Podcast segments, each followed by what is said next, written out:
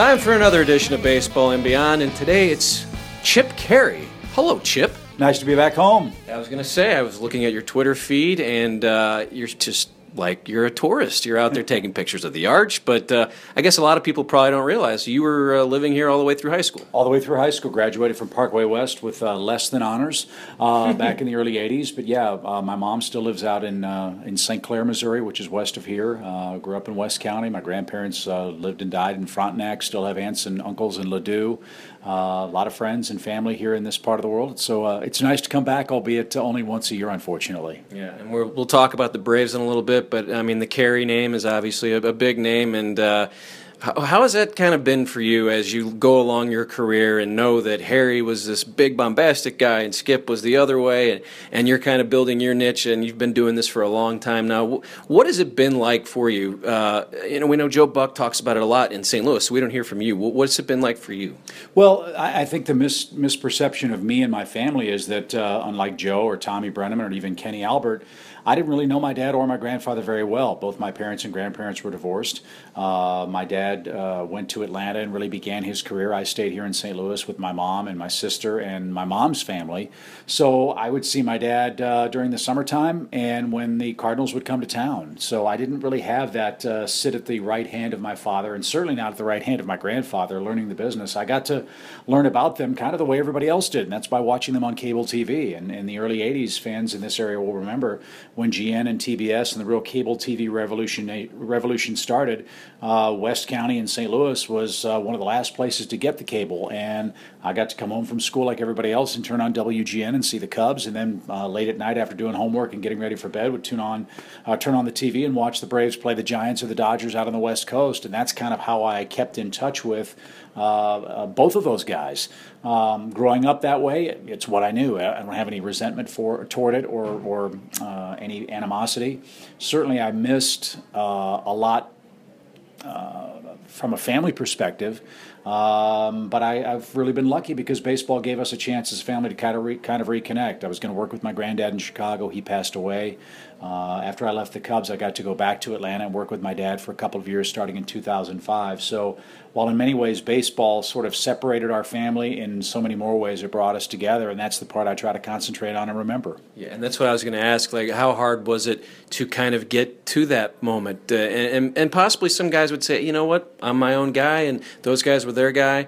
But you seem to really want to follow. You got up to a, a night with at Wrigley where you worked with all mm-hmm. both your grandfather and your and your dad. Was it something that really made you think, I really want to do this for myself? for them, how did that work? Uh, no, I mean, I, I, was not at all tied to being a broadcaster. Uh, my maternal grandfather was a dentist here in St. Louis for 50 years and was as big an influence in my life as anybody else. Roy Osterkamp was his name, and uh, he was as kind and gentle and giving and uh, uh, genuine a person as I'd ever encountered anywhere else in life. And I thought about going to medical school. Um, I, I, gave that some serious thought when I got out of college. My grades weren't good enough. I had all kinds of problems at home that uh, prevented that academic academically from happening. This is the second time you've mentioned that without honors and bad grades. Yeah. I, that's why we all go into broadcasting, yeah. right? I was a straight C student in high school, but I was I was certainly an uninspired student, that's for sure.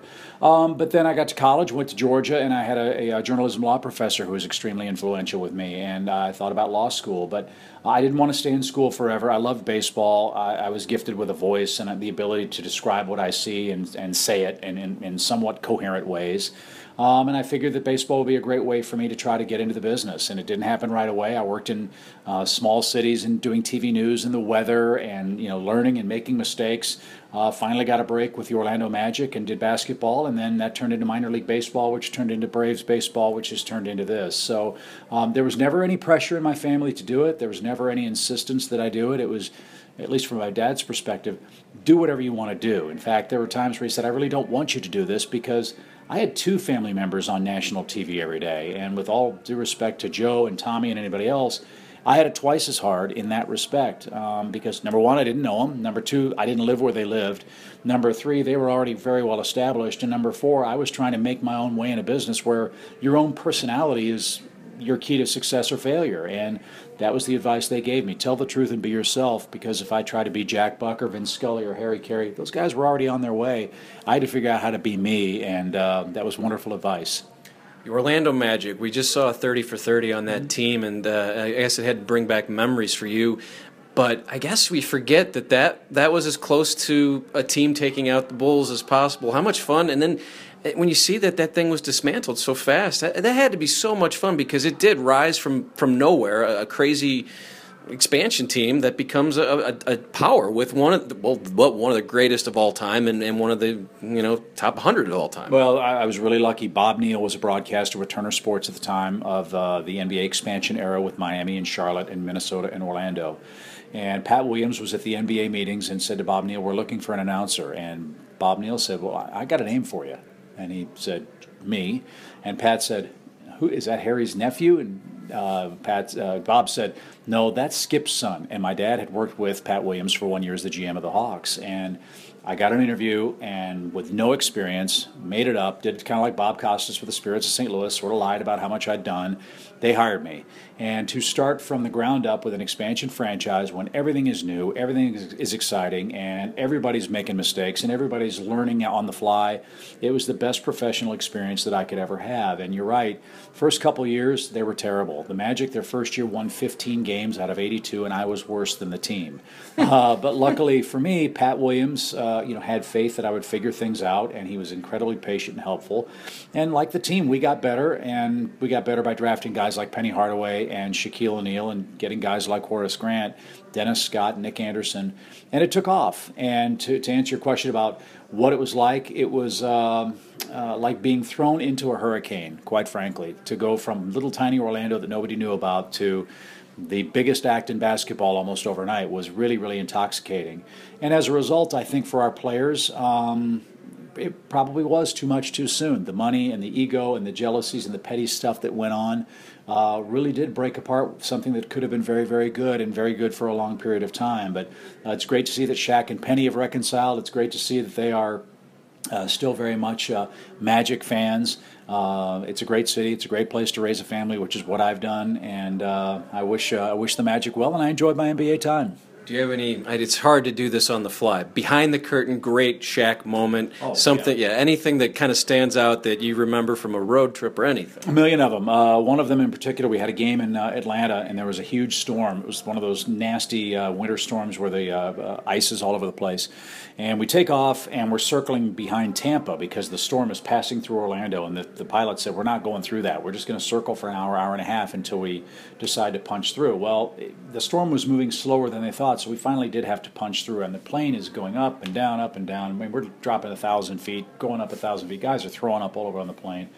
Shaq is uh, in his 54th or 55th game, which was twice as many games as he would play in a college season, and he is wiped out. He is on a couch asleep. He slept through this whole thing, but we hit a pocket of air, and we had some food on the plane. Our food popped up off the plate and came down. Well, the same thing happened to Shaq. At 7'1", 300 pounds, we hit a pocket of air, and Shaquille O'Neal levitated about six inches off of his couch and landed with a very soft thud and never woke up. And we said to ourselves, how in the world is this possible? A, that he could be that tired, and B, not know what's going on. But uh, he was the life of the party. Everything you see of, of his work on TNT and the way he acts, he was exactly like that as a teenager and a 20-year-old in Orlando. And uh, was always great with me, uh, great family, and overcame a lot himself to, uh, to have a great family and great success. So I'm thrilled for him. The Cubs, you go work for the Cubs, and uh, we all get to watch you here in St. Louis and mm-hmm. across the country, of course. And then the Sammy and the McGwire thing.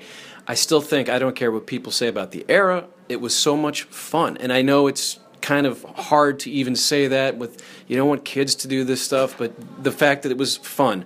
What was it like in Chicago? What was the, the Cubs' point of view and, and trying to you know the whole chase? It was a it was a St. Louis Chicago thing. It was a bringing baseball back. I mean, when, and then you get to call these home runs, and you're having the, the time of your life. I would assume. Yeah, it was. It was bittersweet though because I was supposed to work with my grandfather. I never got a chance to. He died, so he missed all of that, and so I went from being. Uh, uh, the guy that's going to host the pregame show and sort of a fill-in middle inning guy and do the road games guy to the guy that's sort of thrust into this seat with Steve Stone and national TV. It was hard uh, to follow Harry. I mean, almost my dad always said there were two people who could have done it, him or me, and I was the guy that drew the short straw, if you want to call it that way. But uh, yeah, '98 was great. It came out of nowhere. Being a Cardinal fan, I had no really understanding or appreciation of the Cub culture, um, and Cardinal fans won. Cubs fans watched the Cardinals win. They didn't really know how to handle that very well. And to see this happen and go uh, from not much expectation to making the playoffs in the way that they did it in the final weekend in the playoff game and the one game playoff at Wrigley Field and, and Mark Grace squeezing that ball and the utter joy that Cubs fans felt at finally getting into postseason play again. Uh, that was great. And you're right, the McGwire Sosa thing, we can say we knew, and we can still say, we can even say now, we know. We don't know. We don't know if guys are still doing it now. And while I'm not advocating it, I think that um, we have to sit back and just enjoy the moment for what it was. I don't compare McGwire and Sosa to Barry Bonds. I don't compare them to Babe Ruth or Lou Gehrig. They were what they were, and at the time they did it, it was great theater. The Cubs would play in the day, Sammy'd hit a home run, McGwire would play at night, he'd hit a home run. It was great theater. It brought people back to the game. People were very disillusioned after 94 still. And uh, when the Cubs and Cardinals are good, baseball business is good. And it was great for business. It was great for me. It levitated my career. The Kerry Wood game um, was certainly a highlight, and watching those guys get together and, and come out and, and be as good as they were. So 98 was a very special year, a bittersweet year, but a very special year, no doubt. I just feel like when I go to Wrigley, it's special. I would imagine sitting up top, I mean, your, your grandfather's pictures above you every time they go to the seventh inning stretch. Was it sort of kind of pinch yourself type moments up there? Because and, and Steve Stone, we mm-hmm. all grew up on Harry and Steve and mm-hmm. Skip and Pete Van Wieren. I mean, that's more baseball was seen of Cubs and, and Braves out of anywhere. What was it? Uh, was it that kind of thing for you to be at Wrigley Field and, and knowing the the the history and just being a Cub announcer. Well, you got immersed into it right away. It was culture shock, like I said, and, and it was hard because I'm in his booth, I'm working with his partner, sitting behind his chair, in his chair, in his desk, uh, with his director. I mean, all those people were Harry's guys, and uh, they welcomed me as best they could. But ultimately, it's a performance-based business. You either can do it or you can't. Um, Steve Stone was phenomenal to me. We had one production meeting, and we drove. Uh, it was opening day in Miami, and he rented a car, and he said uh, how's this going to work? And I said, as far as I'm concerned, you've forgotten more about baseball than I'm going to know. The ball's in play. I'm going to say what happened, and you're going to tell me why. And that was pretty much the extent of it. So, anyone who knows Steve, he has a very dry, almost sarcastic sense of humor. We finished the first game. I think the Cubs lost, shocker. And Steve takes off his headset and throws it on the table and it makes this clunk sound. And I, I'm terrified. I'm looking at him like, what? He said, that was just great just like that. And I said, What do you mean? And he leaned over and he shook my hand and he said, I want to thank you because, with all due respect to your grandfather, for the first time in six or seven years, I feel like I'm on a broadcast team. And it was, a, it was an eye opening moment because uh, there are a lot of people in our business who believe that a broadcast is about the play by play guy or the guy that talks the most. It's not. It's really about the fans, number one. But number two, to make it work, it has to be an analyst driven game. And there was. Uh, there aren't many better than Steve Stone, and he was fantastic to work with. My partner Joe Simpson's the same way. It's really easy to be a good play-by-play guy when you tee the ball up and hand them a seven iron and they hit it 150 down the middle. And I've really been blessed with all the people I've worked with to have that experience. Yeah, Harry was a guy that seemed like didn't want anybody in the booth, and I saw you took a picture of Jack Buck, and Jack Buck even said he didn't he didn't let me do any of the moments. Yeah. But uh, you grew up on Jack Buck. I mean, I would assume that's who you think about maybe more as a broadcaster. How does that work for you? Because Jack was the guy we all listened to. Well, sure. I mean, I, I, I was the typical AM transistor radio guy, Jack, and. Uh, Bob Starr and Jay Randolph and Ron Jacober. I mean, I you know I know all the all about that stuff, and it was it was great. And you know, I, am not fully aware of the history of my grandfather and Jack Buck. I know it was at times prickly, but they they certainly um, made up at the you know the end of their respective careers, which is which is terrific. But uh, you know, Harry was Harry was, from what I understand, a very difficult guy in this respect. Um, he was an orphan. He didn't have family. He didn't really understand the value of family until much later in life. He didn't understand parents, and his, his dad left him when he was young. His mom died when he was very young. So he didn't really have that kind of upbringing. He was a hard scrabble street guy who had to fight for every single thing that he had in his life. And as a result, he was not the kind of guy that would turn the other cheek. And um, people who didn't take the time to understand that about him uh, never got him. Um, but he, um, Harry, was in the business of being Harry. And my dad told a story to me years ago, obviously, that uh, he'd come home from college and he'd meet dad at Sportsman's Park and they want to go have a bite to eat and he's signing autographs, Harry, Harry, Harry. And he just my dad said, I didn't want him to be Harry, I just wanted him to be dad. And it took him a long, long time to understand that difference, that it was okay to put the Harry persona in a box and let your hair down. You can cry, you can give somebody a hug and tell them you love them. Um, and, I, and in a way, I feel very sad for Harry in that respect. He didn't he didn't know that he had this whole support system of a family who cared about him as a patriarch, not as a broadcaster. And uh, I am at least glad at the end of his life that uh, Dutchie, his wife, helped him introduce helped introduce him to uh, how important that is. And, and I think uh, at the end he got it. And then you and Skip got back together, so everything kind of worked out towards the end there, correct? Absolutely, yeah. I left the Cubs came back in 05 and got a chance to hang out with my dad. And, and it sounds so strange. Our business is great, our, our career is great. Uh, we live in life's sandbox. Uh, but it does take a toll on your family. And uh, to be able to, in the last years of my dad's life, take him to the doctor, take him to lunch, drive him to and from the ballpark, pick up his bags and take him to his room, do things that any normal son would do, whether they're living in town or going to the grocery store or the hardware store. Uh, I never got that chance really until I was in my 30s. And uh, when I was able to hand my then newborn daughter to my dad at the airport gate one time, I, I, was bawling like a baby because it was almost like things had started to come full circle. And he and I were never estranged, uh, but we were apart because of our, ge- our geography, where we were in our lives, and this business. And as I said at the start, uh, the great thing about baseball is it always comes full circle. Life always comes full circle. And for us, the common thread of that was this great game and what we call the family business last couple minutes, the Braves, you're their broadcaster now, and uh, I remember when they made the Matt Kemp trade, I said, "What are what are they doing?" And then I remembered there's a new ballpark going up, so this is obvious. But uh, seems like there is some sort of direction with the team, the trades they make. Just tell me a little bit about what we what we think of the Braves, probably in 2017, not not 2016. Yeah, well, we hope we hope uh, 17. It may be longer than that. You know, who knows? Uh, the direction is very simple. Yes, we have a new ballpark, but uh, more importantly, the direction the team was going in, in in the last couple of years was not sustainable. Uh, signing free agents, making trades for established guys that are making big money just wasn't going to work. Uh, the farm system was, for the most part, bare when John Hart took over uh, two Octobers ago. So the strategy is very simple get back to the Braves' way of doing things. Strong farm system, high school pitching with upside, make intelligent, make smart trades, um, and get younger, get more athletic. Um, we were very stagnant for a while. Is the product on the field representative of where we're going to be in two years? It better not be, otherwise, there's going to be a new plan and new people implementing that plan. Uh, but the new ballpark will help. Matt Kemp was brought in because we can't hit home runs. They need power. Uh, if the Braves were to go out in the free agent market and try to sign a man that's going to hit 25 or 30 home runs, that'd be $30 million a year. Matt Kemp is going to cost them far less than that. So with John Coppolella and John Hart and John Schuerholz, we have three very, very smart guys who are being very, very creative in the way that they make their transactions. It may not make sense now, but they are playing lottery tickets, and they believe that when they make a trade, they're getting better lottery tickets back than what they're giving up. And we'll see if they're right. We're confident that they will be. It's just a matter of being patient in this Twitter world of instant gratification. It's going to take a little time, but we'll be happy to get there. Oh, that Twitter world. Well, lastly, I really appreciate your time, but just what's next for you? You're a Braves broadcaster. You've been doing this a long time. It's a it's a, a, a, broadcast booth that has been because we've seen it. Ernie Johnson and Skip Caray and Pete Van Wieren and Don Sutton.